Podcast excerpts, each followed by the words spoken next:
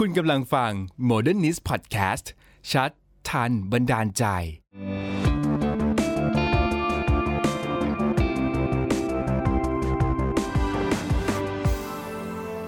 Modernist Guideline กับรัฐรุษสกุลวัชระอนันต์ สวัสดีครับ คุณผู้ชมครับ นี่คือช่วงเวลาของ Modernist Guideline นะครับ ก็พบกันนะฮะวันนี้วันเสาร์ที่ 12 กุมภาพันธ์ 2565 นะครับ ก็สวัสดีคุณผู้ฟังนะที่รับชมมาทางพอดแคสต์ด้วยนะครับผ่านทางของช่องทาง Modernist Podcast นะครับติดตามกันได้เหมือนกันนะครับในช่วงเวลาประมาณบ่าย2เนี่ยนะฮะของทุกวันเสาร์นะครับถ้าเป็น Guideline ก็จะมาเจอกันประมาณช่วงเที่ยงแบบนี้นะฮะเมื่อสักครู่นี้บอกก่อนขออภัยจริง ๆ มันมีปัญหาด้านเทคนิคกันเล็กน้อยก็เลยว่าเอ๊ะคุยกับทางคุยกับทางเบื้องหลังกันว่าเดี๋ยวเข้ากันใหม่ละกันให้ทุกอย่างมัน smooth นะฮะแล้วก็ smooth จริงๆนะครับก็ ในสัปดาห์นี้นะฮะมีคอนเทนต์มากมายนะครับ Guideline ครับวันเสาร์เที่ยงตรงเจอกันเหมือนเดิมนะครับ Booster Dose เจอกันนะครับ หลังจากนี้ทุกวันจันทร์6โมงเย็นเรามีนัดกับคุณกฤตนันทบรรจงครับแหมเจ้าของรายการ Booster Dose นะครับและก็ที่สำคัญในช่วงเวลา6โมงเย็นเดียวกันครับไปพบกับรายการแม่บ้านชิงเธอได้นะครับ ก็วันพุธ6โมงเย็นเช่นเดียวกันนะฮะคุณผู้ชมครับ ก็วันนี้นะฮะมันมาอยู่ในประเด็นที่เรามองว่ามันใกล้วาเลนไทน์กันแล้วเนี่ยนะครับ ประเด็นหนึ่งก็คือว่าวาเลนไทน์มันคือความรักนี่แหละฮะแต่คำถามคือว่า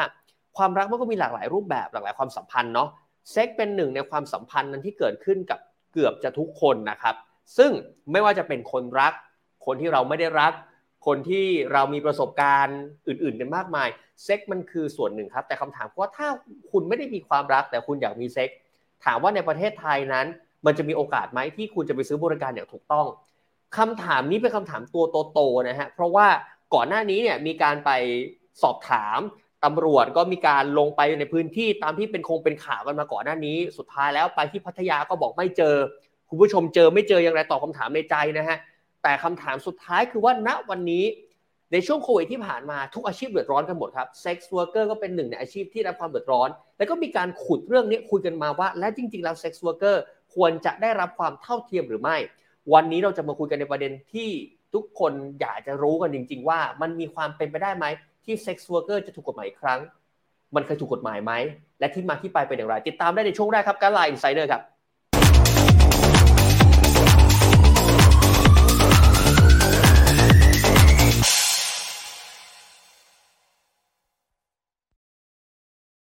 อธิบายกันแบบนี้ก่อนคุณผู้ชมว่า sex worker นั่นก็คือเป็นบุคคลที่เป็นเป็นพนักงานบริการทางเพศนะฮะก็คือจะตามอยู่สถานบริการต่างๆนี่แหละ เราเข้าใจกันตรงตัวเลยครับ sex worker คือคนที่ทำงานในเรื่องเกี่ยวกับเรื่องของการมีเพศสัมพันธ์เนี่ยนะฮะแต่คำถามคือว่าณจุดๆเนี้ยมันมีหลายประเทศมากที่อนุญาตให้เรื่องราวเหล่านี้เป็นเรื่องราวที่ถูกกฎหมายคำถามคือในไทยเนี่ยถ้าย้อนไปดูตั้งแต่ตั้งแต่จุดเริ่มต้นของเรื่องนี้มันเป็นมาอย่างไร เราไปรวบรวมกันมาแบบนี้คุณผู้ชม เราไปเจอข้อมูลชุดหนึ่งฮะเป็นหนังสือเป็นหนังสือชื่อว่ากรุงเทพในอดีต โดยคุณเทพชูทับทอง เขียนมาแบบนี้ฮะคือจริง ๆ แล้วเนี่ย จะมีการสืบค้นกันไปสืบค้นกันมานะครับ แต่เพียงแค่ว่าในหนังสือเล่มนี้ฮะที่บอกกรุงเทพในอดีต โดยคุณเทพชูทับทองไปพบไปพบว่ามันมีกฎหมายในสมัยพระเจ้าอู่ทองครับ มันมีคำว่านครโสเพณีอยู่ในกฎหมายนี้ จึงทำให้เป็นการคาดการณ์ว่า น่าจะเป็นจุดเริ่มต้นของอาชีพนี้ในสมัยต้นกรุงศรีอยุธยา ช่วงเวลานี้นจะเป็นช่วงเวลาหัวเลี้ยวหัวต่อนะครับ แต่ก็มีการคาดการณ์กันว่าช่วงเป็นช่วงต้นกรุงศรีอยุธยา กฎหมายแล้วเนี่ยถ้าอ่านกันเต็มๆนะคุณผู้ชมคือมาตราหนึ่งชายใดสู่ขอเอาหญิง ขับคนรำเที่ยวขอทานเลี้ยงชีวิตแลหญิงนครโสเพณีมาเลี้ยงเป็นเมียทำชั่วเหนือผัวก็ดีผัวรู้ด้วยประการใดๆ พิจารณาเป็นสัตว์ไซ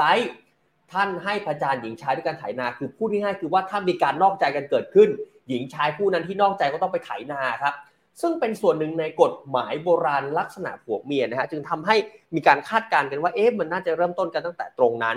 เพราะฉะนั้นนี่คือจุดเริ่มต้นที่เขาคาดการณ์แต่คำถามคือว่าจากกรุงศรีอยุธยามาเรื่อยๆเนี่ยถามว่ามันเคยถูกกฎหมายไหมอย่างที่ผมได้พูดไป มันเคยถูกกฎหมายนะครับคุณผู้ชมครับ เพราะว่าอย่างนี้ฮะเราไปค้นหาข้อมูลเพิ่มเติมในเว็บไซต์ราชกิจจานุเบกษาสิ่งที่เกิดขึ้นก็คือว่า เราเจอพระราชบัญญัติป้องกันสัญจรโรครัตนโกสินทร์ศก127 ครับ ช่วงนั้นถ้าเปรียบเทียบคือสมัยรัชกาลที่ 5 ช่วงนั้นคุณผู้ชมมันมีกฎหมายเนี่ยที่ว่ากันด้วยหมวดที่ 2 หมวดที่ 3 หมวดที่ 4 มีกฎหมายอยู่ประมาณ 5 มาตราที่เรายกกันเข้ามานะฮะหมวดที่ 2คำอธิบายมันก็ปรากฏชัดเหมือนกัน คือมีคำว่าโสเพณีอยู่ในกฎหมายในพระราชบัญญัตินี้คำคำเนี้ย มันมีคือว่าในหมวดสองคำอธิบายในมาตราสีมีการจำกัดความคำว่าหญิงนครโสเพณีเลยนะฮะผมอ่านตามตัวนะครับว่าคำว่าหญิงนครโสเพณีเนี่ยในกฎหมายฉบับนี้มันคือหญิงที่รับจ้างทำชำเราสัมสอนโดยได้รับเงินประโยชน์เป็นค่าจ้าง คือถ้าพูดกันแบบภาษาปากคือเป็นคนที่ไปไปเสพสุขไปสร้างสุขนะและก็ได้รับเงินเป็นค่าจ้างคือเหมือนว่าหมูไปไก่มาครับ ไปทำให้เขามีความสุขแล้วเขาก็ให้เงินเรากลับมาเป็นการตอบแทน เพราะฉะนั้นนี่คือส่วนหนึ่งในกฎหมายแต่คำถามคือว่ามันมีมากกว่านั้นไหมมีนะฮะในหมวดที่ 2 เราไปกันที่มาตรา 5 กันครับ มาตรา5เนี่ยนะคุณผมบอกก่อนว่ามันไม่ได้อนุญาตแค่ว่าอาชีพนี้ถูกกฎหมายนะฮะอนุญาตไปถึงว่าคนที่จะตั้งโรงนครหญิงโสเภณีพูดง่ายๆคือว่าเป็นสถานที่อะครับที่มีหญิงที่ให้บริการเนี่ย เป็นคล้ายๆ เหมือนถ้าพูดเป็นสมัยก่อนคือว่า ถ้าสมัยนี้มันคืออาบอบนวดใช่ไหมฮะแต่อาบอนวดคือมันจะมีพิธีกรรมการอาบอบนวดกันก่อนถูกต้องไหมแล้วมันค่อยไปสลับบึ้มกึมก้มกัน แต่สมัยนั้นมันมีฮะแต่แค่ตัดวิธีการตัดช่วงเวลาการอาบอบ แล้วก็ไปนวดทีเดียวกันเลย มันมีชัดเจนถึงขั้นที่ว่าคนที่จะเป็นนายโรงหญิงโสเพณีคือต้องเป็นผู้หญิงด้วยกันกำหนดไว้ชัดเจนเลยนะครับ ว่าคนที่จะแต่ถ้าพูดเป็นภาษาบ้านคือว่าจะเป็นแม่เล้าอะฮะ ก็ต้องเป็นผู้หญิงด้วยกันกฎหมายก็กำหนดไว้สำคัญไปกว่านั้นคือว่าคนที่เป็นใช้คำว่าเป็นนายโรงหญิงนครโสเภณีหรือเป็นแม่เล้าในตอนนั้น ก็ต้องถูกต้องตามกฎหมายด้วยครับ ไปเปิดกันดูในหมวดที่3ฮะหมวดที่3เนี่ยคุณผู้ชมเขียนไว้ชัดเจนในมาตรา7นะครับว่าถ้าผู้ใดผู้หนึ่งที่ตั้งโรงอยู่ก่อนก็ดี คือมีสถานที่ที่ไว้บริการบริการเรื่องของบริการทางเพศเนี่ยนะฮะหรือจะตั้งใหม่ก็ดี จะต้องมายื่นขอใบอนุญาตก่อนอ้าวหมายความว่าสมัยนั้นเป็นเรื่องที่ถูกกฎหมายนะครับ และที่สำคัญก็คือว่าใบอนุญาตนั้นให้แก่คนที่ได้รับอนุญาตแต่เพียงคนเดียว ห้ามไปยืมของคนอื่น และห้ามเอาของอื่นของคนอื่นมาใช้ มันก็จะคล้ายๆ กับในปัจจุบันที่เรามีมีใบอนุญาตตัวหนึ่งที่ต้องขอฮะก่อนที่จะเปิดอาบอบนวดเนี่ยมันคล้ายกันเลย เพราะฉะนั้นมันก็มีต่อด้วยว่า แล้วถ้านายโรงคนที่จะตั้งเป็นตัวเป็นแม่เราและมีสถานที่ที่ให้หญิงไปบำเรอกามกับผู้ชายคำถามคือว่าแล้วคนที่เป็นหญิงบำเรอกามต้องมีใบอนุญาตด้วยไหมมันก็มีอีกครับ คุณผู้ชมว่ากันด้วยหมวด 4 หมวดที่4เนี่ยนะฮะมันชัดเจนคือตรงที่ว่า ถ้าผู้หญิงผู้ใดขออ่านตามตรงนะครับ ถ้าผู้หญิงผู้ใดสมัครสมัครนี้เราไม่ได้เขียนผิดนะฮะเรายกคำนี้จริง ๆ มาจากพระราชบัญญัติป้องกันโรค พระราชบัญญัติป้องกันสัญจรโรครัตนโกสินทร์ศก127 สิ่งที่เกิดขึ้นมันก็คือว่าถ้าผู้หญิงผู้ใดสมัครเป็นหญิงนครโสเภณี ให้หญิงผู้นั้นต้องมาขอใบอนุญาตนะครับ จะทำอาชีพนี้ในสมัยรัชกาลที่ 5 ต้องขอใบอนุญาตนะฮะหมายความว่าในสมัยก่อนอาชีพนี้มันถูกต้องตามกฎหมายจริง ๆ ครับ แต่คำถามคือว่าแล้วอะไรที่ทำให้อาชีพนี้มันไม่ได้ถูกกฎหมาย ประเด็นมันกลับมาอย่างนี้คุณผู้ชม เพราะว่าตั้งแต่ถ้านับตั้งแต่สมัยรัชกาลที่ 5 6 7 8 9 แล้วมาจนถึงปัจจุบันเนี่ยมันมีช่วงหนึ่งครับปีพุทธศักราช2539 มีการมีการออกกฎหมายตัวหนึ่งคือ คืออย่างนี้ กฎหมายตัวเนี้ยเป็นกฎหมายที่เขามองในมุมมองที่ไม่ได้ที่ที่ในยุคนั้นสมัยนั้นมองเรื่องการค้าประเวณีคือเขามองแบบนี้นะฮะพระราชบัญญัติตัวนี้เนี่ยมีการตราขึ้นมาเพราะว่าเขาเห็นในสมัยก่อนคือว่าเอ๊ะ คนที่ค้าประเวณีส่วนมากเนี่ยเป็นผู้ซึ่งด้อยสติปัญญาและการศึกษา นี่เป็นคำที่ปรากฏอยู่ในพระราชบัญญัตินี้จริง ๆนะครับ เราไม่ได้ยกเมฆขึ้นมานะฮะแต่คำถามคือว่ามันป้องกันแค่ตรงนั้นไหมมันก็ไปต่อครับว่าการปราบปรามคือเขามองว่าในสมัยก่อนเนี่ยอาจจะมีเด็กถูกล่อลวงมา มีเยาวชนถูกล่อลวงมาทำให้เสียอนาคตในตอนนั้น มันก็เลยทำให้ว่ากฎหมายตัวนี้เป็นการคุ้มครองและป้องกันโดยเฉพาะเด็กและเยาวชนที่อาจจะถูกล่อลวงไปทำไม่ดีไม่ร้าย เพราะฉะนั้นมันก็เลยเป็นข้อที่ทำให้เกิดกฎหมาย sex worker ในไทยในปัจจุบัน ถามว่ากฎหมายนี้มันถูกหรือมันผิด มันต้องไล่กันไปทีละมาตราคุณผู้ชม ประเด็นมันคืออย่างนี้ มันต้องไล่กันไปก่อนนะ มาตรา5เนี่ยเราหยิบยกมาบางช่วงนะฮะเราหยิบยกมา ประเด็นคือสำหรับคนที่ให้บริการทางเพศมาตรา 5 คือถ้าใครเข้าไปชักชวนแนะนำตัวหรือรบเร้า เพื่อการค้าประเวณีคือคนขายครับผิดครับ เอาง่ายๆ คือมาตรา 5 เนี่ยถ้าไปขายก็ผิดครับ ปรับไม่เกิน 1,000 บาท ถ้าเข้าไปมั่วสุมในสถานการค้าประเวณี ก็ผิดครับ ก็จำคุกไม่เกิน 1 เดือน ปรับไม่เกิน 1,000 บาท ซึ่งประเด็นก็คือว่ากฎหมายตัวเนี้ยเป็นกฎหมายที่สร้างขึ้นมา เพื่อที่จะป้องกันคุณอย่าลืมนะว่าปี 39 เนี่ยมันเจอปัญหาเหล่านี้มา เพราะนั้นกฎหมายนี้มันตราขึ้นในช่วงนั้นก็คือเป็นการดูสถานการณ์ณตอนนั้น สิ่งที่มันเกิดขึ้นต่อคือมาตรา 5 มาตรา 6 แล้ว ไปมาตรา 7 ครับ ก็คือว่ามีการโฆษณานะฮะหรือก็ทำให้แพร่หลายไปในสาธารณะ ซึ่งเห็นได้ว่าเป็นการเรียกร้องหรือติดต่อเพื่อการค้าประเวณีของตัวเองหรือผู้อื่น คือจะไปโฆษณาว่าฉันขายบริการก็โดนอีกนะครับ ปรับ 6 เดือนถึง 2 ปีจำคุกนะครับปรับตั้งแต่ 1 0,000ถึง40,000เอาเป็นว่าคนที่ให้บริการขายยังไงก็ผิดครับ คุณอย่าลืมนะว่า เรามองมุมมองของกฎหมายสมัยนี้ย้อนกลับไปสมัยก่อน เรื่องมันคนละไทม์เฟรมกันคนละกรอบเวลากัน ถ้ามองในสมัยเนี้ยคนขายยังไงก็ผิด แต่ถ้าเราไปมองสมัยนั้นกฎหมายตัวนี้มันมีไว้ป้องกันครับ เพราะฉะนั้นเจตนาของกฎหมายในช่วงนั้นมันคือแบบนั้น แต่ในช่วงนี้ มันอาจจะไม่ได้ไม่ได้สอดรับกับสถานการณ์ปัจจุบันที่มันเกิดขึ้น เพราะฉะนั้นมันก็จะไปกันต่อที่มาตรา 9 ถามว่าคนที่รู้เห็นเป็นใจมันมีส่วนไหมก็มีส่วนอีกฮะ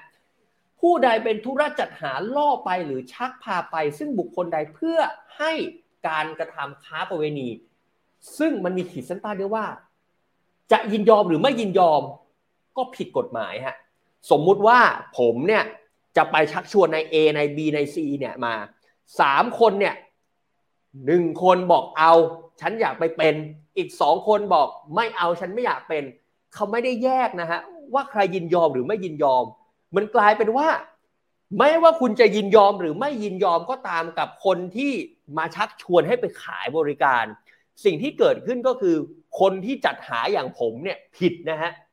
ผิดคือจำคุก1นถึงสิปี เรียกว่าเข้าขั้นติดคุกหัวโตเลยนะครับ และปรับตั้งแต่ 20,000ถึง200,000 บาท แต่สิ่งที่ผมบอกมันก็คือว่านั่นคือการป้องกัน เพราะถ้าหากเราย้อนกลับไปสาเหตุของกฎหมายตัวนี้ตราขึ้นมา เพื่อป้องกันไม่ให้เกิดในเรื่องของการการไปค้าประเวณีการไปหลอกเด็กและเยาวชน แต่คำถามคือว่าณวันนี้อาชีพนี้มันมีอยู่จริงบางคนเขาเต็มใจที่จะทำเพราะฉะนั้นสาเหตุของการบังคับใช้กฎหมายตัวนี้ มันอาจจะเปลี่ยนไปในปี 2565 คุณอย่าลืมนะครับ 2539 กับ 2565 ระยะเวลามันต่างกันถึงประมาณ 20 กว่าปี เพราะฉะนั้นไทม์เฟรมของกฎหมายตัวนี้มันก็ไม่ได้อยู่ในบริบทที่อ้าวสมัยก่อน ก็เขาก็ไม่รู้นี่ว่ามีคนเต็มใจจะขาย แต่สมัยนี้มันมีคนเต็มใจจะขาย แล้วควรที่จะไปต่อกันอย่างไร เพราะฉะนั้นมันก็มีแบบนี้ด้วยคุณผู้ชมว่า นอกจากตรงนี้ก็ไปกันต่อว่า และถ้าคนที่เป็นเจ้าของนะฮะสมัยรัชกาลที่ 5 เป็นเจ้าของไม่ผิดนะครับ แต่ต้องได้แต่ต้องใบอนุญาตมาก่อนนะฮะ คือข้อมูลที่เราไปหยิบยกมา แต่ประเด็นคือในปี 2539 ด้วยความที่ว่าพระราชบัญญัติตัวนี้เป็นการตราขึ้นมาเพื่อป้องกันไม่ให้เกิดการค้าประเวณีหรือถูก หรือไปล่อลวงเด็กและเยาวชนมาสิ่งที่เกิดขึ้นคือ เขาก็ครอบคลุมทุกด้านครับคือผู้ที่มีส่วนร่วมหรือส่งเสริมกับการค้าบริการทางเพศ เป็นเจ้าของโดนจำคุก 3 ปีถึง 5 ปี ปรับ 6 0,000ถึง3 0 0 0 0ค้าประเวณีต่ำกว่านั้นก็โดนหนักขึ้นไปกว่านั้น ในกฎหมายตัวนี้มีการตราไว้อย่างชัดเจนนะครับ เพราะฉะนั้นคำถามคือว่า ณวันนี้กฎหมายตัวนี้ 39ถึง65 มันเหมือน iPhone ที่ยังไม่ได้ไม่ได้อัพไม่ได้อัปเดต iOS อะครับมันเลยไม่ได้สอดรับกับสิ่งที่ว่าปัจจุบันนี้คนต้องการอะไร เพราะฉะนั้นถ้าเราไปสำรวจกันเข้ามาต่อว่าสถิติ sex worker ของปัจจุบันในไทยเยอะหรือน้อย อยากให้ดูแบบนี้ครับ เราไปรวบรวมข้อมูลกันมานะครับในสไลด์ถัดไป คุณผู้ชมครับทีมงานเราชัดเจนมากนะฮะไปหาในเว็บ h a v o c Scope h a v o c Scope เป็นเว็บไซต์เว็บหนึ่งครับที่เป็นการหาข้อมูลเกี่ยวกับเรื่องของเป็นการเก็บสถิติ ธุรกิจสีดำมาฮะเขาเขาให้เหตุผลว่ามันเป็นธุรกิจสีดำนะ คือเขาบอกว่า this is about the statistic of the black business เพราะฉะนั้น h a r v a r d Scope จะไปเก็บข้อมูลตัวนี้สิ่งที่เกิดขึ้นคือ ในปี 58 ครับคาดการว่ามีคนที่ประกอบอาชีพนี้เกือบ 14 ล้านคนทั่วโลกนะฮะแล้ว 250,000 คนประกอบอาชีพนี้ แต่คือ 250,000 คนนี่คือจำนวนผู้คนในไทยที่ทำอาชีพนี้ แต่ประเด็นคือมันไปติดอันดับ 8 ของโลกครับคำถามคือว่า Market Share มันมีนะครับ มันมี Market Size ของมัน เพราะฉะนั้น 250,000 คนนี้อาจจะเป็นคนที่ถูกบังคับไปขาย คนที่ถูกล่อลวงไปขาย หรือคนที่เจมเต็มใจจะขายมันมีไหม เออ มันอาจจะต้องไปดูว่าใน 250,000 คนนี้เป็นกลุ่มคนประเภทไหนคำถามต่อไปคือว่าในโลกที่มันหมุนมาที่ในปี 2565 สิ่งที่เกิดขึ้นคือหลายประเทศทำให้เรื่องราวเหล่านี้มันถูกกฎหมายนะครับ แต่ก็ต้องเข้าใจในบริบทด้วยนะฮะว่า ของเราณวันนี้เป็นช่วงหัวเลี้ยวหัวต่อเป็นการศึกษาอย่างละเอียดรอบด้าน แต่ในประเทศที่มีการใช้อย่างถูกกฎหมายมันเป็นกันอย่างไรเรายกมาสามประเทศครับ ไปดูเนเธอร์แลนด์กันก่อนฮะเนเธอร์แลนด์เนี่ยง่ายๆครับมันถูกกฎหมายฮะแต่สถานที่ที่ที่ไว้บำเรอกามเนี่ยห้ามใกล้โบสถ์โรงเรียน และที่สำคัญคือต้องไม่มีประวัติอาชญากรรมนะฮะสำหรับคนที่จะไปทำงานนี้ และต้องได้รับใบอนุญาตสำคัญคืออายุต้องมากกว่า 21 ปี มีการตรวจสุขภาพด้วยนะครับนี่คือเนเธอร์แลนด์ไปกันดูที่นิวซีแลนด์ฮะ นิวซีแลนด์เหมือนกันครับ คนที่จะเปิดสถานเหล่านี้ก็ต้องได้รับใบอนุญาตก่อน คนที่ทำอาชีพนี้ต้องสวมอุปกรณ์ป้องกันนะฮะที่สำคัญคือกรณีที่คนไปใช้บริการสมมติผมไปใช้บริการที่นิวซีแลนด์แล้วก็มีนายเอสมมติผมชอบผมผมชอบนายเอนางสาวเอเนี่ยแต่ผลปรากฏคือว่าผมไปซื้อและนางสาวเอไม่ยินยอม ลักษณะแบบนี้นางสาวเอฟ้องร้องผมได้นะฮะเพราะกรณีนี้คือทั้งคู่ไม่ได้ตกลงตรงใจกัน นี่คือนิวซีแลนด์และสุดท้ายครับคือตุรกี ตุรกีนี้เป็นประเทศที่ส่วนใหญ่แล้วจะเป็นประเทศที่นับถือศาสนาอิสลามนะครับ แต่ประเทศนี้ก็ยังให้พื้นที่กับ sex worker นะฮะ เพราะฉะนั้นทั้งหมดเนี่ยหลักๆ 3 ประเทศเนี่ยตุรกีต้องได้รับอนุญาตจากรัฐ อายุ 21 ปีขึ้นไป และที่สำคัญคือว่าต้องตรวจสุขภาพด้วย ทั้งหมดทั้งมวลเนี่ยคำถามคือว่า คุณอย่าลืมนะว่าบริบท 3 ประเทศนี้ที่เกิดขึ้นเนี่ยเขาผ่านร้อนผ่านหนาวกันมาเยอะนะฮะกว่าที่เขาจะมีวันนี้ได้ เพราะฉะนั้นในจุดที่ไทยถ้าสมมุติว่ามันถูกกฎหมายจริง ๆ เม็ดเงินทางเศรษฐกิจเขาว่าอย่างไร เราไปรวบรวมกันมานะครับจากทางพรรคเพื่อไทยนะฮะก่อนหน้านี้มีการทำหัวข้อ sex works is work โสเภณีก็เสรีไปเลยสิคะก็พรรคเพื่อไทยตอนนั้นทำในช่วงธันวาคมนะครับผลปรากฏคือว่าถ้าเอารายได้ปี 36ถึง38 ที่อยู่ที่ประมาณ1นึ่งแสนล้านบาทไม่น้อยนะคุณผู้ชม1นึ่งแสนล้านบาทเปรียบเสมือนเม็ดเงินที่ใช้ในโครงการคนละครึ่งเลยนะฮะและที่สำคัญคือถ้ามันมาคิดด้วยอัตราเงินเฟ้อเนี่ยคาดว่าในปีนี้เนี่ยมันมีมูลค่าตลาดถึง 3 0 0แสนถึง4 0 0แสนล้านบาท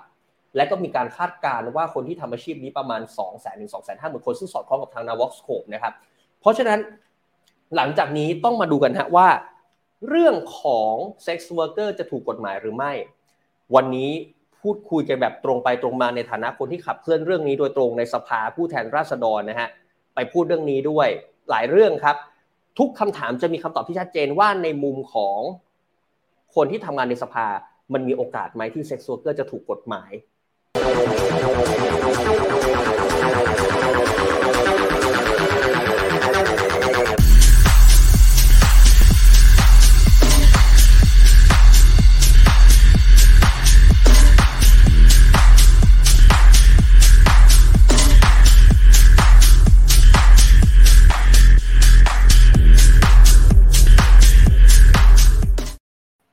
คุณผู้ชมฮะ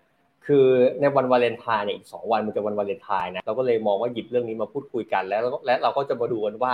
หลังจากนี้เนี่ยอนาคตของ sex worker จะเป็นยังไงคือหลายคนมองว่าวาเลนไทน์จะเป็นวันที่เราไปฉลองกันในเรื่องของความรักนะฮะบางคนไม่ได้มีแฟนเป็นตัวเป็นตนบางทีเขาอยากใช้บริการกันบ้าง ก็หยิบเรื่องนี้มาคุยก็มาคุยกันแบบตรงไปตรงมาว่ามันจะใช้กับพูดถามกันแบบอันนี้ถามแทนได้เลยนะว่าชาตินี้กฎหมายเนี่ยมันจะออกได้หรือเปล่า วันนี้คุยกันแบบตรงไปตรงมาครับกับครูทันธัญวัฒน์กมลวงวัฒน์ครับสสบัญชีรายชื่อพรรคก้าวไกลครับสวัสดีครับครูทันครับ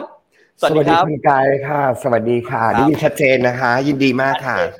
ยินดีมากครับครูทันครับ เราต้องมาเปิดด้วยคำถามแรกก่อนนะฮะจากที่เราเคยคุยกันมา เอ๊สมัยรห้าเนี่ยมันเคยถูกกฎหมาย และตอนนี้มันมา มันมาเหมือนป้องกันและปราบปราม มันเหมือนว่ากฎหมายที่เรามีเนี่ยมันก็ไม่ได้ช่วยอะไรคำถามคือว่า ในตอนที่เราเสนอเรื่องเนี้ย ที่อยากจะให้มันถูกกฎหมายอีกครั้งอะเราเจอแรงเสียดทานเยอะไหมครับครูธัญในช่วงนั้น เพราะสังคมไทยก็ยังไม่ได้แบบ open ขนาดนั้นด้วย จริงๆมีมีคนเป็นสองกลุ่มนะคะ กลุ่มหนึ่งก็จะสนับสนุน เพราะว่ากลุ่มนี้เขาก็จะมองว่าจริงๆ sex worker เนี่ยถามในความเป็นจริงที่เราพบเจอกันเนี่ยเราเห็นอยู่แล้วว่ามีนะคะเราปฏิเสธไม่ได้เลยนะคะ แต่ว่าก็จะมีคนกลุ่มหนึ่งเนี่ย ที่ก็จะอาจจะยืนอยู่ในเอ่อมาเอ่อนอมของสังคม แล้วก็อาจจะมีในเรื่องของศีลธรรมนะคะ ที่เขาอาจจะรู้สึกว่า เอ๊ะ ประเทศเราเป็นเมืองพุทธนะเราจะเหมาะไหมที่จะมาทำเรื่องนี้ให้ถูกต้องนะคะ มันก็แต่ว่าณตอนนี้ค่ะคุณไกด์ท่านต้องบอกว่าสังคมเราก้าวหน้าขึ้นมากนะคะ จากจากสภาชุดนี้คือ เรื่องเนี้ยพอเรา pop up ขึ้นมาธัญต้องบอกว่าคนเห็นด้วยเนี่ย เยอะ เยอะนะครับ คือเรื่องเซ็กส์เนี่ยกลายเป็นเรื่องที่เราถูกพูดถึงอย่างกว้างขวาง แต่ว่าเราต้องยอมรับว่าคนที่ไม่เห็นด้วยเป็นคนที่มีอำนาจค่ะมันเป็นเรื่องจริง เอางี้ผมผมเอางี้ผมผมถามก่อนนะ ตอนที่คุณตอนที่คุณธัญเสนอกฎหมายเนี่ยอะผมเข้าใจก้าวไกลเนี่ยโอเค ตัวเองไฟเขียวอยู่แล้ว ได้ถามพรรคอื่นไหมเพื่อไทยพลังประชารัฐภูมิใจไทยชาติพัฒนา พรรคอื่น ๆเขามีความคิดเห็นอย่างไรกับการที่จะผลักดันเรื่องนี้ให้ถูกกฎหมายอะผมถามก่อน จริง ๆ ได้มีโอกาสคุยกับบางท่านคงคงไม่ได้บอกไม่สามารถบอกได้ว่าเป็นพักอะว่าได้เป็นมครับติได้ครับพักเขาหรือเปล่านะคะ จริง ๆ ก็ได้ครับคุยกับสมาชิกเอ่อเพื่อไทยบางท่านนะคะ ได้ครับคุยกับสมาชิกเอ่อภูมิใจไทยบางท่าน ได้คุยกับเอ่อสมาชิกเอ่อพรรคร่วมฝ่ายค้านบางท่านเท่านั้นนะคะ แล้วก็ครับอาจครัจะบมีเอ่อ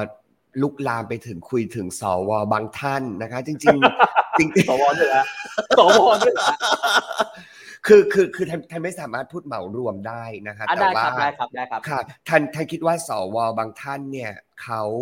บางท่านนะฮะบางท่านนะฮะอะบางท่านนะโค้ดนะครับว่าบางท่าน บางท่านคือเขาก็เข้าใจในประเด็นดังกล่าว แต่เขาก็อาจจะอืมไม่ได้มีเอ่อเสียงที่จะบอกออกมาทันทีว่า สนับสนุนร้อยเปอร์เซ็นต์มันเขาอาจจะอยู่ในโพสิชันที่เขาพูดไม่ได้ค่ะ ครับ ถ้าอย่างนั้นผมถามต่อได้ไหมว่า พอเรามีการเสนอเรื่องเนี้ย ถ้าถามกันตามตรงนะพูดกันตามตรงเลยนะนายกรัฐมนตรีพลเอกประยุทธ์จันทร์โอชา มีแนวโน้มที่จะเห็นด้วยกับเรื่องนี้ไหมธัญจับกระแสไม่ได้จริง ๆนะฮะคือถ้าเกิดสมมติว่าเอ่ออันนี้ท่านคาดคะเนนะคะท่านคิดว่าท่านนายกเนี่ยก็อ่า คือธัญไม่เคยเห็นนะท่านนายกพูดเรื่องเพศ หรือเรื่องสิ่งที่มันเป็นเรื่องเอ่อเกี่ยวกับอาชีพดังกล่าว หรือความหลากหลายทางเพศเลยนะฮะครับท่านคิดว่าคือท่านน่ะต้องถามฝากถามท่านเหมือนกันครับว่าท่านเคยคิดเรื่องความเสมอภาคทางเพศ หรืออาชีพ sex worker หรือเปล่าเพราะธัญไม่เคยเห็นท่านพูดในสื่อเลยค่ะ อืมถ้าอย่างนั้นผมผมผมถามเรื่องนี้นะ เพราะว่าในมุมของครูธัญเนี่ย จะมีเรื่องของสมรสเท่าเทียมด้วยคือกฎหมายอะไรก็ตามที่เป็นกฎหมายที่เรื่องของความก้าวหน้าหรือความเสมอภาคทางเพศเนี่ยครูธัญจะเป็นจะเป็นเหมือนถ้าพูดกันเป็นภาษาบ้านๆคือเหมือนเป็นตัวชนนะฮะถ้าถ้าเรามองถ้าเรามองจากตั้งแต่กฎหมายสมรสเท่าเทียม มาถึง sex worker มาถึงปัจจุบันเนี่ยมองว่ากฎหมาย sex worker ที่เรานำเสนอเป็นภาคต่อมาด้วยเนี่ยถามแบบตรงไปตรงมาว่าชาตินี้มันจะถูกกฎหมายเหมือนในสมัยรห้าอีกครั้งไหมฮะ เออคุณไกด์คะท่านต้องเรียนตามตรงว่าจริง ๆ ตอนเนี้ยร่างของท่านน่ะเสร็จแล้วนะคะครับคือท่านพูดด้วยความสัตย์จริงเลยค่ะ เสร็จแล้วแต่ทีเนี้ยท่านเหลือสองขั้นตอนก็คือขั้นตอนที่ท่านจะต้องทำเวทีรับฟัง นะฮะอือฮึซึ่งเวทีทำไปได้ครั้งเดียว เพราะว่าทำอีกครั้งไม่ได้รัฐสภาไม่อนุญาตเพราะติดสถานการณ์โควิดเขาไม่ให้ไปพัทยานะฮะซึ่งท่านก็ต้องแล้วก็แล้วก็ท่านก็ต้องเอาข้อมูลตรงนั้นมาทำมาปรับแก้ร่าง และอีกส่วนที่สองคือท่านอ่ายังไม่ได้ให้ข้อมูลกับทุกอ่าหน่วยงานได้รอบด้านให้เป็นบางหน่วยงานเท่านั้นเอง เพราะฉะนั้นมันมันมีอีกสองกระบวนการเนี่ยครับถ้าถ้ามันจบสองกระบวนการเนี้ยทันผลัก แน่นอน แต่ว่าสองกระบวนการนี้สำคัญ เพราะว่าร่างที่เราร่างปุ๊บเนี่ยเราต้องการฟังความคิดเห็นไม่ใช่แบบอืมเราเขียนเองเออเองสรุปเองแล้วก็แบบผลักเข้าสภาไปไม่ใช่เราก็ต้องรับฟังทุกฝ่ายค่ะ ครับ ผมถามอย่างนี้ว่า ในกฎหมายเซ็กซ์เวิร์กเกอร์เนี่ยจริง ๆ แล้วเมื่อกี้ผมก็เล่าไปแล้วเนาะในสมัยรัชกาลที่ 5 ก็มีเนาะคนที่ต้องคนที่จะชื่นเป็ชนมคุณไกลมากนะฮะเพราะว่าทันทันได้ขอบคุจณครับริง ๆ ค่ะ ได้ดูอยู่ชื่นชมค่ะขอบคุณค่ะขอบคุณมากครับขอบคุณมากครับ เราไปหามาในสมัยรัชกาลที่ 5 ก็มีเราไปหยิบมาจากหลายประเทศก็มีคำถามคือว่าคำว่าร่างของกูทันเสร็จแล้วเนี่ย ถ้าสมมุติว่าคนคนหนึ่งอะตีต่างนะ สมมติผมจะเป็น sex worker เนี่ย ผมต้องผมต้องทำยังไงบ้างถึงได้เป็น sex worker ในร่างกฎหมายที่กูทันร่างนะฮะคือจริงๆ มันมีข้อถกเถียงธัญขออนุญาตเกริ่นนิดนึงนะฮะเอ่อคุณไกด์ก็อาจจะพูดว่าเอ๊ะเราต้องขึ้นทะเบียนไหมใช่ไหมคะ แล้วการขึ้นทะเบียนเนี่ยเป็นใจความสำคัญในข้อเรียกร้องภาคประชาชนว่าเขาไม่ต้องการขึ้นทะเบียนเนาะอืมอืมทีเนี้ย สิ่งที่มันสิ่งที่เราจะขึ้นทะเบียนหรือไม่ขึ้นทะเบียนเนี่ย คุณไกด์เราต้องพูดในประเด็นหนึ่ง เราต้องตอบคำถามนี้ร่วมกันนะคะไม่คุณไกด์ต้องตอบทันต้องตอบและพนักงานต้องตอบ และทุกๆ คนต้องตอบคือสมมติว่า เมื่อกี้คุณไกด์บอกว่าเรามีsex worker สองแสนห้าหมื่นคนนะคะสุดแล้วสมมติว่าถ้าเรามีความต้องการทางเพศในตลาดที่เป็น demand เนี่ยหนึ่งล้านความต้องการ เรามี sex worker สองแสนห้าหมื่นคนราคามันก็จะเป็นแบบหนึ่ง เนาะใช่ไหมคะนี่คือนี่คือในขณะที่กฎหมายยังไม่ถูกนะ แต่ถ้ากฎหมายถูกต้องปุ๊บ ถ้าเรามี sex worker หนึ่งล้านคนและมี demand หนึ่งล้านคน ราคา sex worker ก็จะเป็นอีกแบบหนึ่งอืมคุณไกลนึกออกใช่ไหมเพราะฉะนั้นนั่นหมายถึงว่าการขึ้นทะเบียนหรือไม่ขึ้นทะเบียนเนี่ยมันเป็นตัวบอกว่า ใครที่จะเป็น sex worker และ sex worker เป็นอาชีพที่ใครทำก็ได้ หรือเป็นอาชีพที่ต้องอา มีความพิเศษอืมอันนี้เราต้องตอบคำถามร่วมกันนะคะครับเพราะฉะนั้นนั่นหมายถึงว่าถ้าถ้าทุกคนเป็น sex worker ได้ มันก็จะเท่ากับว่ากลไกราคามันก็จะต่ำลงต่ำลงและมันอาจจะนำพาไปสู่เอ่อทำงาน 8 ชั่วโมง รับแขก 5 คนนะฉันให้เธอวันละ 800 ก็อาจเป็นไปได้ ก็อาจเป็นไปได้ ถูกไหมครับเพราะว่าถ้าเกิดสมมติว่า ใครทุกคนสามารถทำประกอบ sex worker ได้กลไกการตลาดมันก็จะเป็นแบบนั้น ทีนี้คำถามคือถ้าเราไม่ขึ้นทะเบียนเราจะทำยังไง จริง ๆ ในร่างของธัญที่ธัญทำเนี่ยมันก็มีข้อเสนอทั้งสองอย่างคือ ถ้าคุณจะไม่ต้องการขึ้นทะเบียนกับรัฐกลัวเรื่องข้อมูล คุณก็ต้องทำงานกับนิติบุคคลนะฮะก็คุณไม่ต้องขึ้นทะเบียนกับรัฐ แต่ว่าถ้าเกิดคุณเป็นฟรีแลนซ์คุณต้องขึ้นทะเบียนกับทางรัฐ ซึ่ง มันก็จะมีเรื่องสวัสดิการเกี่ยวกับสุขภาพตามมานะคะ อันนี้เป็นสิ่งที่ร่างอยู่ แต่ก็ยังไม่สรุปค่ะ เราต้องฟังความคิดเห็นค่ะ โอ้โห เท่ากับว่าเท่ากับว่าตอนเนี้ยที่ผมถามไปก็คือว่านะตอนเนี้ยกระบวนการอะถ้าที่ถ้าถ้าถ้าที่ผมฟังและจับใจความได้ก็คือว่าอะคุณจะมีสังกัด หรือว่าคุณจะเป็นฟรีแลนซ์ถ้าฟรีแลนซ์อาจจะต้องขึ้นทะเบียน แต่ถ้าสังกัดก็ต้องไปขึ้นกับสังกัดที่ขึ้นทะเบียนกับกับหน่วยงานของรัฐอีกทีหนึ่งถูกต้องไหมฮะใช่ใช่ค่ะ ใช่ค่ะ ใช่ค่ะถูกต้องค่ะ แต่ทีนี้ผมถามว่าเมื่อสักครู่นี้ครูทันพูดมาถึงเรื่องราคาเอาพูดกันตรงๆนะ ก่อนที่ผมจะมาคุยกับครูทันเนี่ย ผมลองไปแอบเปิดไปครับสอบถามราคากันมาอะจริงๆคคุรัณบผู้ชมเวลาทำอะไรพวกนี้มันต้องแบบทำให้ถึงเรื่อง ไปสอบถามครับราคากันมาเขาบอกว่าบางคนเอ่อชั่วคราวห้าร้อยอะอ่าค้างคืนบางคนไปหนึ่งหนึ่งพันสองพันสามพันการที่ทำให้มันถูกกฎหมายเนี่ย และที่บอกราคามันต่ำลงอะ มันจะไปทำให้กลไกราคาที่มันเคยมีอยู่ก่อนหน้านี้มันเสียหรือเปล่าคุณธัญไม่ค่ะ คือจริง ๆ เราต้องยอมรับอย่างหนึ่งว่าเซ็กซ์ว r ร์เกอร์อยู่ใน คือเวลาที่เราพูดถึงราคาในปัจจุบันเนี้ยเราไม่สามารถตอบได้ว่ามันเป็นราคาจริง ๆ เพราะอืมนั่นหมายถึงว่าตอนนี้มันมีการขูดรีดจากเจ้าหน้าที่นะคะมีการเอ่อมีผู้อำนาจที่ได้ประโยชน์จากการที่กฎหมายดังกล่าว มันยังไม่ถูกต้องนะฮะเพราะฉะนั้นตรงเนี้ยมันจึงเป็นเหมือนกับ มันไม่สามารถบอกได้ว่าเป็นราคาจริง ๆ เพราะทุกคนแอบมันเป็นมันเป็นทีนี้พอการแอบปุ๊บมันก็เหมือนไม่ได้มีอำนาจต่อรองอย่างถูกกฎหมายใช่ไหมฮะคือฉันก็แอบทำเธอก็แอบใช้ เพราะฉะนั้นนั่นหมายถึงว่ามันก็เป็นกลไกราคาที่มันยังไม่ได้ถูกถูกเอ่อมีความชอบธรรมที่จะกำหนดมันจริงๆนะครับมันอยู่มันเพราะว่ามันผิดกฎหมายอยู่ค่ะอืมถ้าถ้างั้นผมถามต่อไปว่า และถ้าจะทำให้ถูกกฎหมายเนี่ย ทางในร่างของครูทันจะมีการคุยว่าราคากลางเท่าไหร่ทำออปชันนี้ต้องเสียเท่าไหร่ หรือต้องมีการขอโทษนะฮะอันนี้อันอันนี้อันนี้ไม่ได้ถามกวนนะถามตรงๆว่าครับจะมีการตั้งราคากลางเหมือนแบบในพวกกระทรวงพาณิชย์อะไรแบบนี้เลยไหมฮะเออจริง ๆ ไม่ได้กำหนดขนาดนั้นนะคะ แต่ท่านคิดว่ากลไกการตลาดมันจะกำหนดด้วยตัวมันเอง ถ้าเรามีกรอบ ในเรื่องของการวางที่ถูกต้องว่านิติบุคคล สถานบริการต้องทำแบบไหน sex worker ฟรีแลนซ์ต้องทำแบบไหน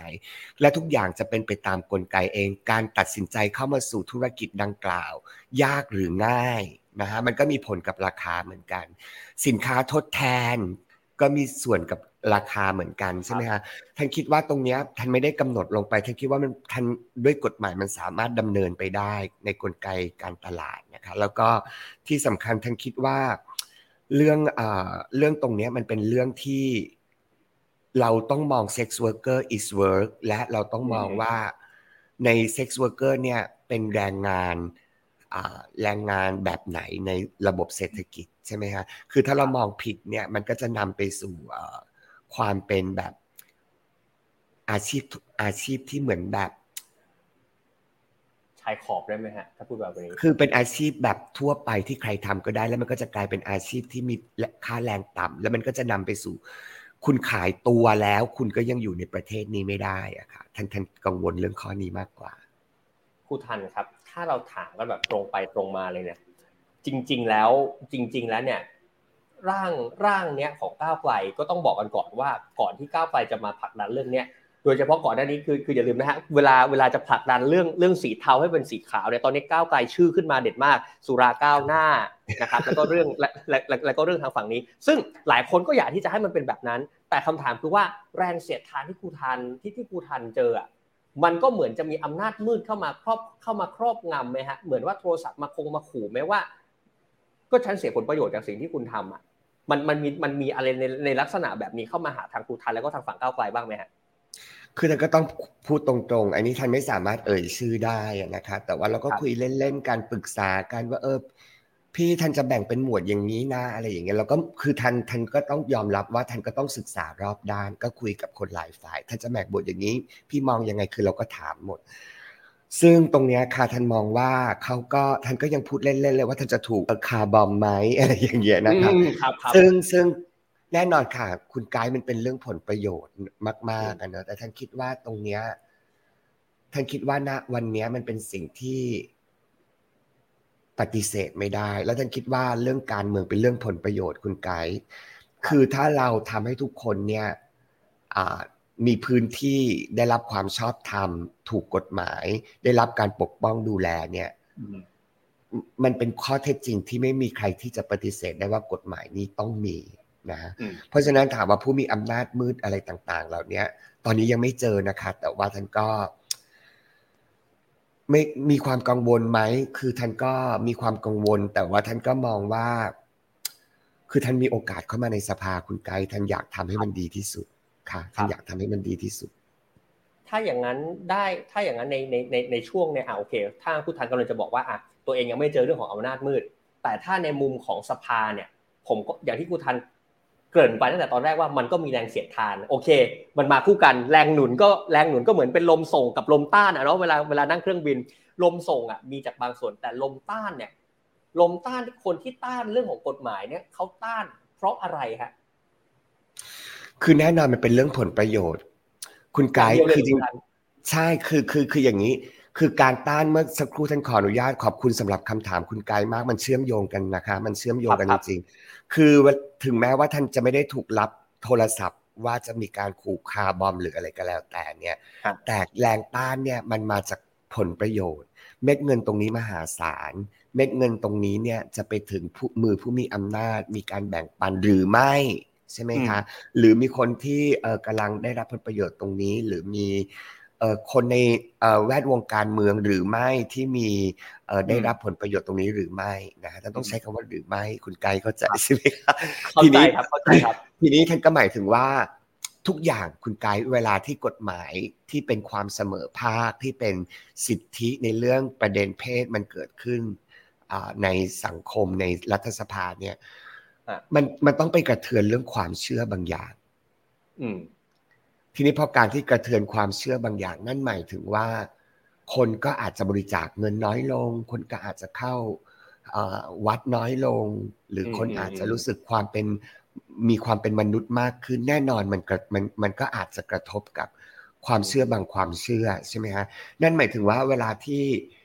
เรารู้สึกว่ามันมีแรงต้านเนี่ยมันไม่มีเหตุผลหรอกคุณไกด์คือมันจะมาด้วย การกระทำบางอย่างมาด้วยคำพูด หรือเหตุผลที่มันซับซ้อนฟังดูยากจัง จริง ๆ มันเป็นเรื่องง่าย ๆ แต่จริง ๆ เรารู้นั่นคือแรงเสียดทานค่ะถ้างั้นผมถามแบบนี้ได้ไหมฮะ ที่บอกว่าไม่อยากให้ถูกกฎหมายหรอกบ้านเราเป็นเมืองพุทธบ้านเรามีศีลธรรมดี ขอใช้คำตรงๆเนี่ยมันเป็นเรื่องตอแหลใช่ไหมคุณทันขอบคุณค่ะคุณกาย มันเป็นเรื่องตอแหลใช่ไหมอันนี้ อันนี้ผมพูดแทนคุณผู้ชมเลย ผมบอกก่อนนะ ผมเนี่ย ทำทำผู้ประกาศทั้งในทีวีแล้วก็ออนไลน์ผมเข้าใจทีวีมันมีบริบทอยู่บางอย่างที่มันไม่สามารถพูดได้ แต่พอมันเป็นออนไลน์เนี่ยผมเข้าใจมันมีหลายคำที่อยากพูด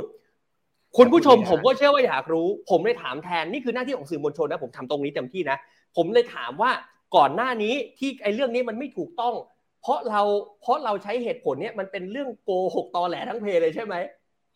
ค่ะ ก็ต้องบอกว่ามันเป็นเรื่องสตรอเบอรี่อะค่ะ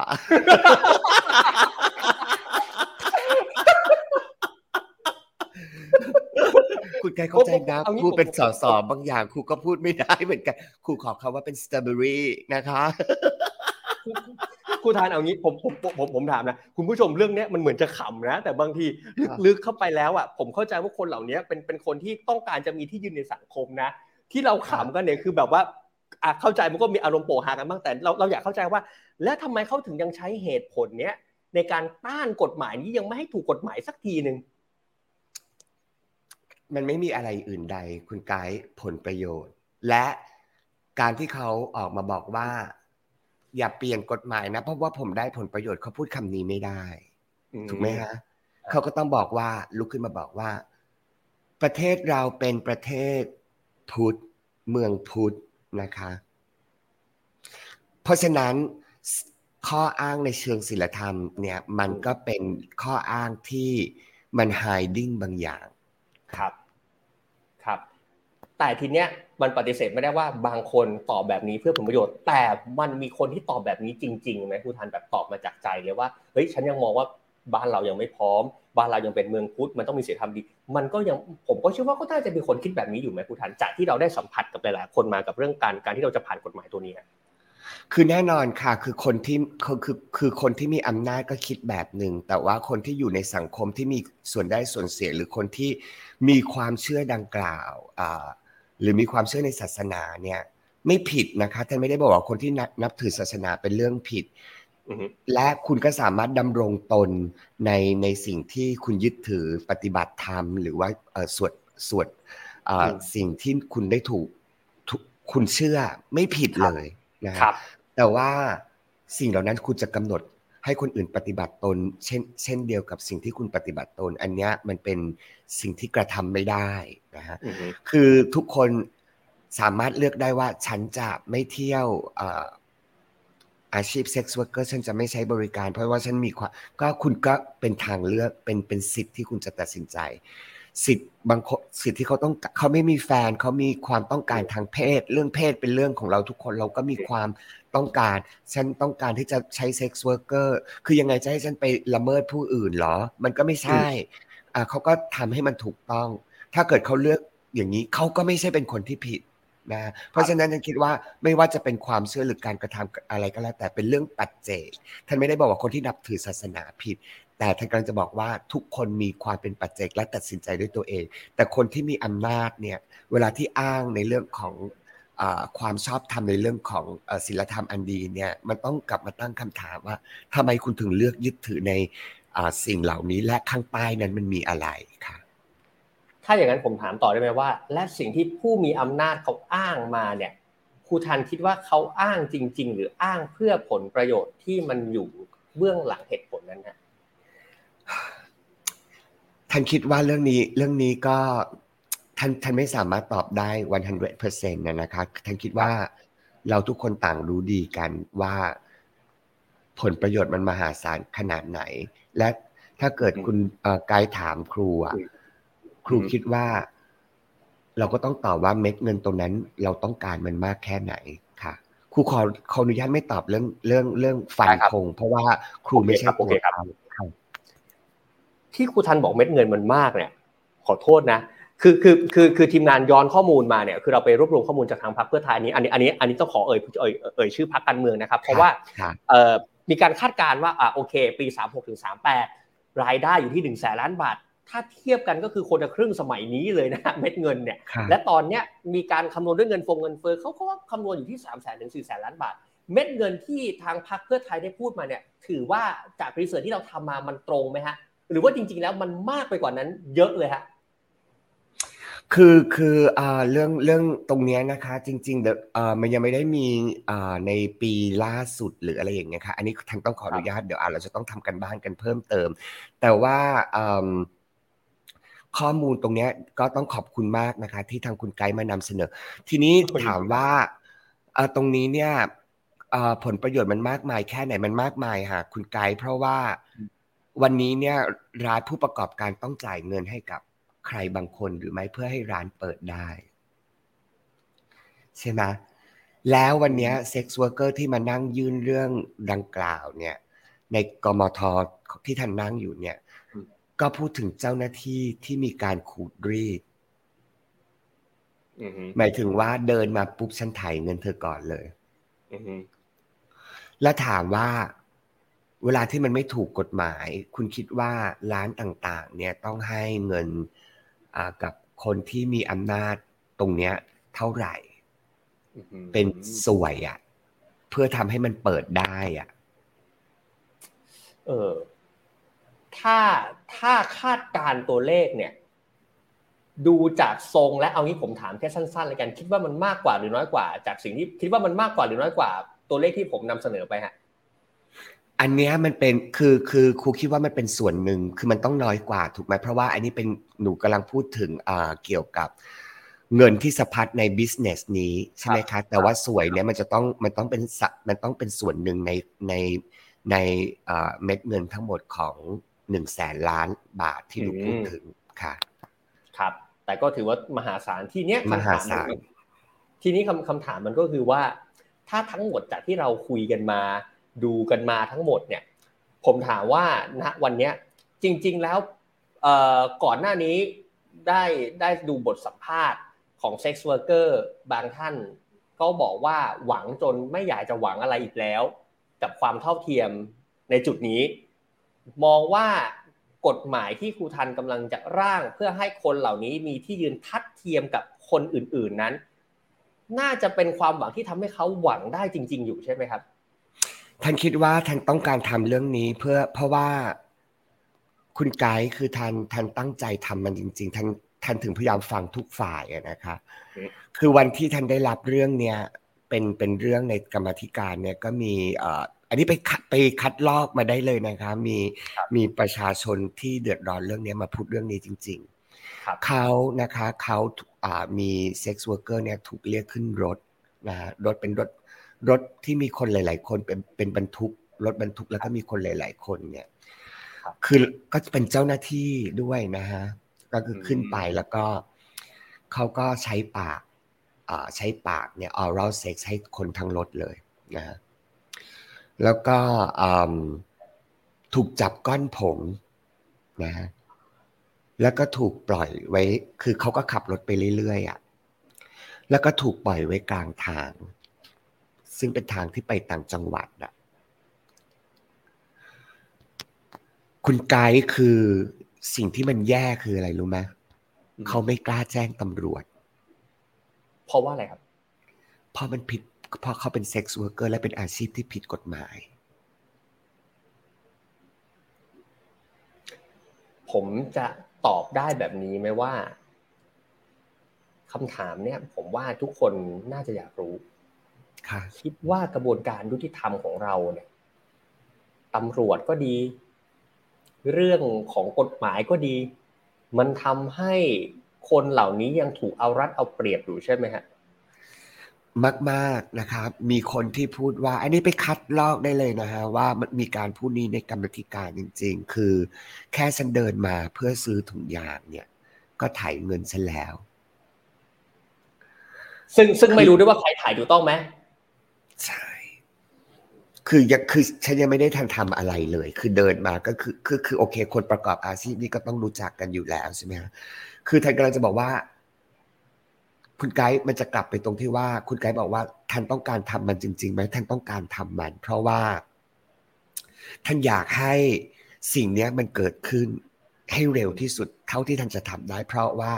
ทุกวันเนี้ยเวลาเนี้ยมันก็ยังมีคนที่ถูกขูดรีด ไม่ว่าสถานการณ์โควิดที่เกิดขึ้น ไม่ว่าเขาไม่มีลูกค้าลูกค้าเขาน้อยลง เขาต้องระวังตัวมากขึ้น เงินน้อยลง เขาก็ยังต้องโดนรีดไถค่ะ ตอนนี้เศร้าค่ะ โอ้คุณผู้ชม วันนี้เป็นการพูดคุยเคนที่หลากหลายอารมณ์มากนะฮะ มีทั้งหัวเราะที่สุดจากคำว่าตอแหลที่ผมพูดแทนคุณทันให้แล้วนะ แล้วก็แล้วก็แล้วก็มีแล้วก็มีในจุดที่มันดราม่าที่สุดมันก็มีไปแล้ว ทีเนี้ยมันจะเหลืออีกประมาณสองสามคำถามสุดท้ายที่ที่เราอยากรู้กันคำถามคำถามคำถามหลังจากเนี้ย ผมเชื่อว่าทุกคนอยากรู้และคิดว่ามันน่าจะเกิดขึ้นไหมหรือไม่เกิดขึ้น ข้อแรกก่อนครูทันครูทันรู้ตัวหรือเปล่าว่าสิ่งที่ครูทันกำลังทำเนี่ยมันเสี่ยงกับชีวิตเหมือนอย่างที่ครูทันบอกว่าครูทันอาจจะรู้ข่าวบอมเมื่อไหร่ก็ไม่รู้ทุกอย่างอะไรก็ไม่รู้ ถามว่าถามตรงไปตรงมานะครับ ถ้าครูทันต้องตายจากการผลักดันกฎหมายสีเทาที่มันมืดขนาดเนี้ย คิดว่าเอาชีวิตตัวเองไปเสี่ยงขนาดนี้คิดว่ามันคุ้มไหมฮะ คือครูตอบไม่ได้เนาะถ้าเกิดถามว่าในผู้แทนในฐานะ ที่เป็นผู้แทนราษฎร ครูคิดว่าครูจะทำให้ดีที่สุดนะ คือถามว่าครูครู สามารถหยิบมีดมาแทงตัวเองตรงนี้ได้ปะครูก็คงไม่ได้ทำอย่างนั้น แต่ถามว่าครูกลัวอำนาจไหมครูไม่ได้เกรงกลัวนะฮะครูถึงตัดสินใจทำการเมืองครูจะทำมันให้ดีที่สุด แล้วก็ถามว่าแน่นอนทุกคนมีมีพ่อมีแม่ มีหลาน มีพี่สาวที่เราต้องดูแลใช่ไหมคะแต่ถ้ามันจะต้องเกิดขึ้นมันก็ต้องเกิดขึ้นค่ะ เพราะว่าพักเราก็จะพูดเสมอว่า ถ้าเกิดรัฐประหารนะฮะถ้าเกิดรัฐประหาร เราก็จะออกมา เพราะว่าประชาชนเลือกเรานะฮะคือถามว่าเราถูกยิง จะเจ็บไหมใช่ไหมฮะก็คงเจ็บแต่ถามว่าประชาชนก็คงต้องเจ็บมากอะ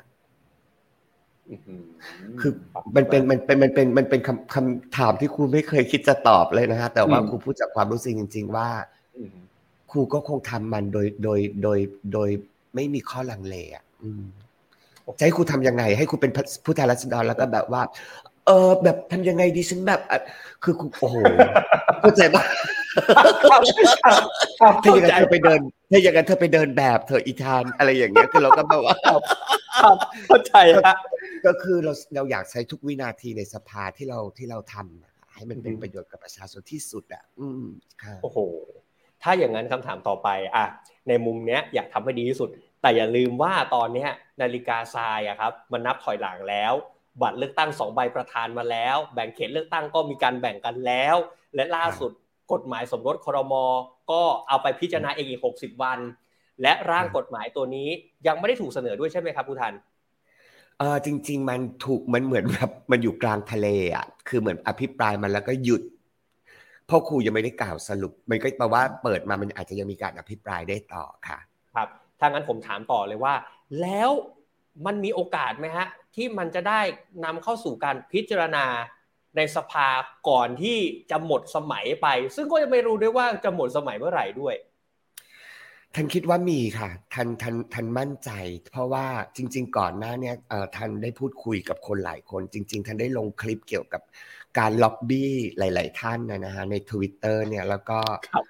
ก่อนหน้านั้นเนี่ยท่านได้พูดคุยมากกว่าที่เห็นในคลิปค่ะท่านก็พยายามพูดคุยกับทุกฝ่าย ทีนี้พอเรื่องการเมืองมันเป็นมันเป็นเรื่องของอำนาจจะอยู่หรือจะไปท่านไม่สามารถตอบได้ ผู้มีอำนาจที่กำอยู่น่ะจะตอบได้ แต่ท่านคิดว่า กลไกสภาเป็นนกลไกสำคัญค่ะ คุณไกด์คือณวันนี้เราต้องยอมรับว่าเสียงเราน้อยกว่าฝ่ายรัฐบาล และเราการเมืองที่ผ่านมา เราก็มีสอสอที่เก่งที่เราที่เราชื่นชมท่านถูกตัดสิทธิ์นะเราก็ถูกถูกในสถานการณ์หลายอย่าง แต่ท่านเชื่อว่า ประชาชนจะสะท้อนผ่านการเลือกตั้ง สมรสเท่าเทียมเป็นไปได้ค่ะ สมรสเป็นเป็นอยู่ที่มือที่ท่านจะเลือกนะคะ เพราะฉะนั้นท่านก็คือกลไกสภาคือเสียงของท่าน และเราทำให้มันเป็นเสียงของท่าน เราจะไม่ไม่อะไรอะไม่ เราก็ตรงไปตรงมานะค่ะ แล้วก็จะไม่มีอะไรที่มาหยุดยั้งเรื่องสมรสเท่าเทียมได้เราปักธงแล้วค่ะค่ะ อ่าถ้างั้นนอกจากสมรสเท่าเทียมและ เรื่องของ sex worker ถูกกฎหมายก็จะถูกกฎหมายตามกับ ตามกับสมรสเท่าเทียมไปด้วยป่ะฮะมันจะห้อยตามไปด้วยใช่ไหมฮะแน่นอนทีนี้เป็นภารกิจอีกอันหนึ่งเลยนะครับพอสมรสเท่าเทียมปุ๊บครูธัญต้องเหยียบ sex worker แน่นอน คือต้องแบบผักเหยียบคันเร่งนะคะไม่แตะเบรก แล้วก็ไม่มี แวะพักปั๊มนะคะ เหยียบคันเร่งเท่านั้นค่ะโอ้ยคุณผู้ชมนี่นี่คือแขกรับเชิญอีกหนึ่งคน อันนี้ตัดตัดเรื่องพักการเมืองออกไปนะ เพราะว่าในในในความไกด์ไลน์เราคุยกับทุกพักอยู่แล้ว เราคุยกับทุกพักจริงๆ แต่วันนี้ผมพูดจริง ๆ ว่าคุยกันได้ออกรถออกชาติจริง ๆ นะฮะทีเนี้ยมันจะมีคำถามผมเหลือเวลาประมาณ 5 นาทีสุดท้าย ทีเนี้ยเราตอนเนี้ยมันจะเป็นเรื่องของการเลือกตั้งแล้วที่มาทำไมที่ผมต้องถามเพราะว่าหนึ่ง เราไม่รู้นะครับ สถานภาพรัฐบาลสั่นคลอนมากปัจจัยคุณธรรมนัสก็มีผลทุกอย่างมีผลทุกอย่างดูรุมเร้าพลเอกประยุทธ์ไปหมด จนไม่รู้ว่ามันจะมีสัญญาณเลือกตั้งเมื่อไหร่ ตอนนี้เหมือนทุกคนนับถอยหลังกันหมดแล้ว แต่ทีเนี้ยสิ่งที่ก้าวไกลได้นำเสนอมา ในเรื่องของสุราก้าวหน้า ในเรื่องของ sex worker การทำเรื่องใต้ดินให้มันให้มันมีที่หยัดยืนในสังคม ผมถามแบบนี้ว่าด้วยสังคมเรามันอยู่ในช่วงเปลี่ยนผ่าน นโยบายของคุณคือชอบก็ชอบสุดเกลียดก็เกลียดสุด ถามว่านโยบายเนี้ยจะทำให้คนตัดสินใจเลือกก้าวไกลมากขึ้นหรือเปล่าฮะมันจะกลับไปตรงนี้ค่ะ sex worker เนี่ยอย่างที่ธัญบอกว่าคนส่วนใหญ่จริง ๆ เห็นด้วยนะคะแต่ว่าคนที่ไม่เห็นด้วยคือฝ่ายอนุรักษ์นิยมที่ มีอำนาจ คืออย่างนี้ คนที่มีอำนาจเนี่ยมีจำนวนน้อยกว่านะคะ และเรื่อง sex worker คือเรื่องปากท้อง คือเรื่องจริงที่ในสังคม เราปฏิเสธไม่ได้ใช่ไหมฮะ เพราะฉะนั้นเรื่อง sex worker เนี่ยเป็นเรื่องที่จริง ๆ แล้วประชาชนส่วนใหญ่ธัญไม่สามารถตอบเป็นเปอร์เซ็นต์ได้นะคะ แต่ว่าท่านทวิตท่านเคยทวิตเรื่องนี้ครั้งแรกตอนสมัยเป็นสสใหม่ๆเนี่ย คนทวิตต่อจากธัญเนี่ย สี่พันกว่าทวิตเรื่องเรื่องเรื่องว่าท่านจะปักธงทำเรื่องนี้ตอนนั้น แต่เพอเอิญตอนนั้นมันยังไม่ได้เป็นข่าวมาก เพราะว่าท่านกำลังมุ่งประเด็นเรื่องสมรสเท่าเทียม แต่ตอนนี้สมรสเท่าเทียมท่านทำเสร็จแล้วมันอยู่กระบวนการในสภาท่านกำลังร่างอีกกฎหมายหนึ่งซึ่งทวิตตรงนั้นน่ะคือคือท่านท่านไม่ได้เป็นสสที่อาจจะดังเหมือนแบบอ่าหลาย ๆ ท่านนะครับสำหรับสี่พันทวิตเนี่ยสำหรับท่านท่านถือว่ามันสูงมากสำหรับตัวท่านนะคะค่ะครับ โอ้โห เอาเป็นว่า ทั้งหมดเนี่ย มันเหลือเวลาอยู่ประมาณอีกสี่ห้านาที ผมนึกคำถามสุดท้ายออกว่า ผมถามว่าแล้วทำไมในความเป็นคน ต้องไม่เท่ากันด้วยในมุมมองนี้ เพราะว่าเรื่องเรื่องเซ็กซ์วอร์เกอร์เป็นเรื่องที่ชัดเจนนะครับ ที่ทำให้เรามองเห็นคนไม่เท่ากัน ผมถามว่า แล้วแล้วแล้วทำไมเรื่องราวของการมองคนไม่เท่ากันมันถึงสะท้อนผ่านเรื่อง sex worker ได้ดีอย่างเลยฮะคุณคุณธัญ เพราะว่าเรื่องเพศในสังคมไทยจะมองเป็นเรื่องที่แปดเปื้อนและพอมองเป็นเรื่องที่แปดเปื้อนอะไรที่พูดเรื่องเพศ ก็จะถูกโจมตีใช่ไหมคะ ไม่ว่าจะเป็นคนมีเอ่อคนก็จะมองว่ากลุ่มหลากหลายทางเพศชอบพูดเรื่องเพศ หมกมุ่นเรื่องเพศนะไม่ค่ะ ทุกเพศ ทุกเพศหมกมุ่นเรื่องเพศหมดเพราะว่าเราก็แบบเพราะว่าเราก็ไม่ได้อยาก เพราะว่าเราก็ไม่ได้อยากจะสตรอเบอรี่นะฮะทีมงานจ้างจ้างเอามาอีก หรือแล้วแล้วก็จะมองว่าเออศิลธรรมอันดีคือเออสังคมผัวเดียวเมียเดียวที่กำหนด แต่เราก็ต้องยอมรับว่า เวลาที่คุณบอกว่าสังคมผัวเดียวเมียเดียว เรามีเมียที่ ไปเที่ยวบาร์โฮสไหมมีอืมเรามีสามีที่ไปเที่ยวอาบอบนวดไหมมีมีอ่าพูดเรื่องจริงนะคะ เพราะว่าสตรอเบอรี่นะคะ เราก็แค่ยอมรับมันเท่านั้นเอง เพราะฉะนั้นถามว่าเรื่องนี้มันเป็นเรื่องที่สังคมไทยมองเรื่องเพศสกรปรกแต่ทั้งทั้งที่จริงมันเป็นเรื่องของเราทุกคนค่ะ ถ้างั้นผมขอคำถามสุดท้ายนะครับ ว่า ทั้งหมดทั้งมวลที่เราคุยกันมาขำตลกโปฮากันหมดเนี่ยผมเชื่อว่าทุกคนได้สาระนะทุกคนได้ได้ในสิ่งที่สิ่งที่เรามาตอบคาถามสังคมกันหมดเลย ประเด็นมันมีอย่างนี้น้องผมฝากมาน่าจะประมาณสองสามคำถามนี่แหละ ผมถามว่า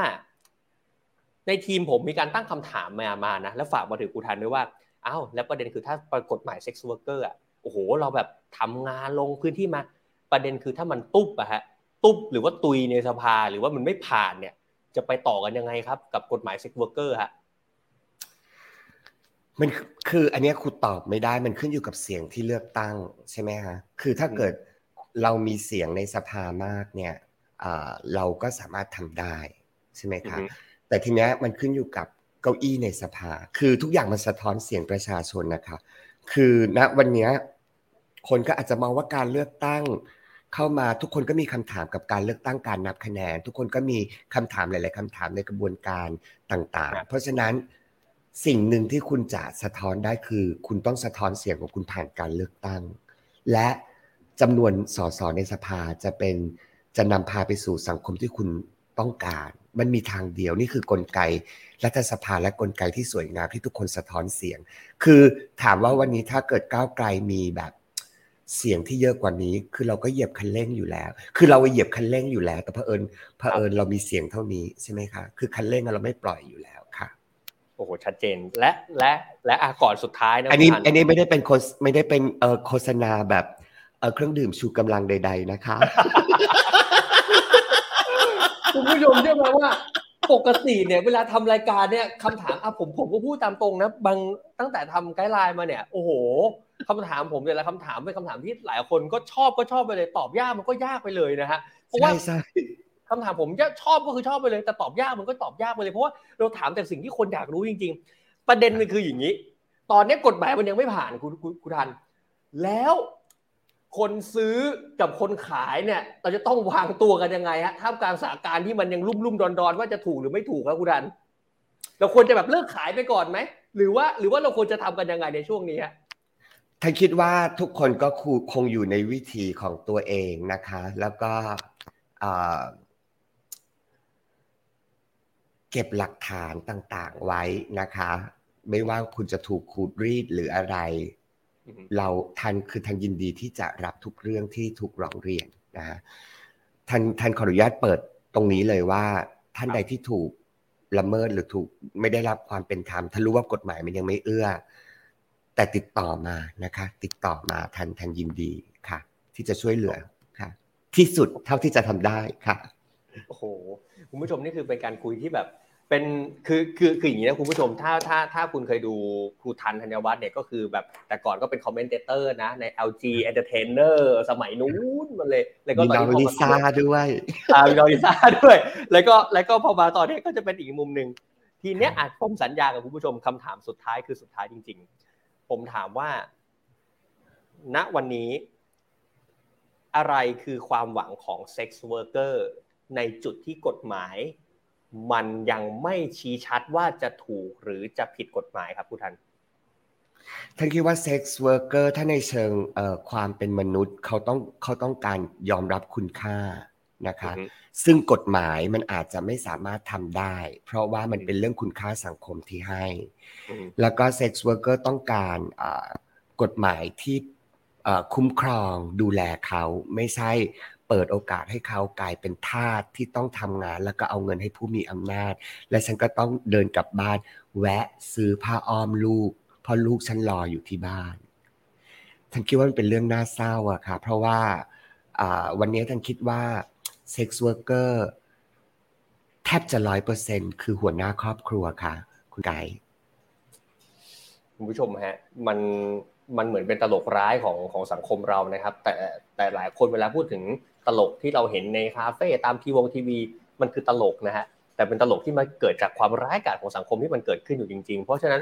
ณวันนี้ที่เรามาคุยกันคือเรามองเห็นทาง เรามาดูกันว่า เอ๊ะ ในมุมคนที่เป็นเป็นตัวตั้งตัวตีนกันผลักเรื่องนี้เป็นยังไง แต่สำคัญคือคุณผู้ชม ผมนำมาพักเดียวผมก็ไม่ได้ถามอวยนะฮะถามแบบตรงไปตรงมาเหมือนกัน เพราะฉะนั้นนี่คือคำตอบที่ตรงไปตรงมาที่สุดเท่าที่เรา เท่าที่เราสามารถพูดคุยกันได้ในช่วงเวลาหนึ่งชั่วโมงนี้ ผมจะ ผมก็เดี๋ยวเราจะลารายการไปด้วยกันเลยแล้วกันนะครับครูทันครับ ก็สำหรับวันนี้นะฮะขอบคุณเป็นอย่างสูงนะครับครูทันธัญวัฒน์กมลวงวัฒน์นะครับสสบัญชีรายชื่อพรรคก้าวไกลนะครับในที่สำคัญครับคุณผู้ชม ในความเป็นคนทุกคนมีสิทธิ์มีเสียงครับ ในความเป็นคนไม่ว่าคุณจะทำอะไรก็ตาม ดีไม่ดีมันไม่สามารถตัดสินกันได้ที่ภายนอกนะฮะแต่สุดท้ายแล้วสิ่งที่คุณทำถ้าไม่ไปเดือดร้อนใคร และคุณทำและสามารถที่ทำให้ชีวิตคุณดีขึ้นได้ นั่นคือสิ่งที่คนเป็นคน ผมพูดแค่นี้แล้วกันนะครับ วันนี้ลาไปก่อนโมริสกาไลพบกันใหม่วันเสาร์หน้าเที่ยงตรงวันนี้ผมกับคุณธันลาไปก่อนสวัสดีครับขอบคุณคุณไกด์ค่ะ ยินดีค่ะยินดีครับ ยินดีครับ ยินดีครับ ติดตามฟัง Modernist Podcast ได้ทาง Apple Podcast Google Podcast Spotify j o o x b l o g d i t YouTube และเว็บไซต์ modernist.live Modernist ชัดทันบันดาลใจ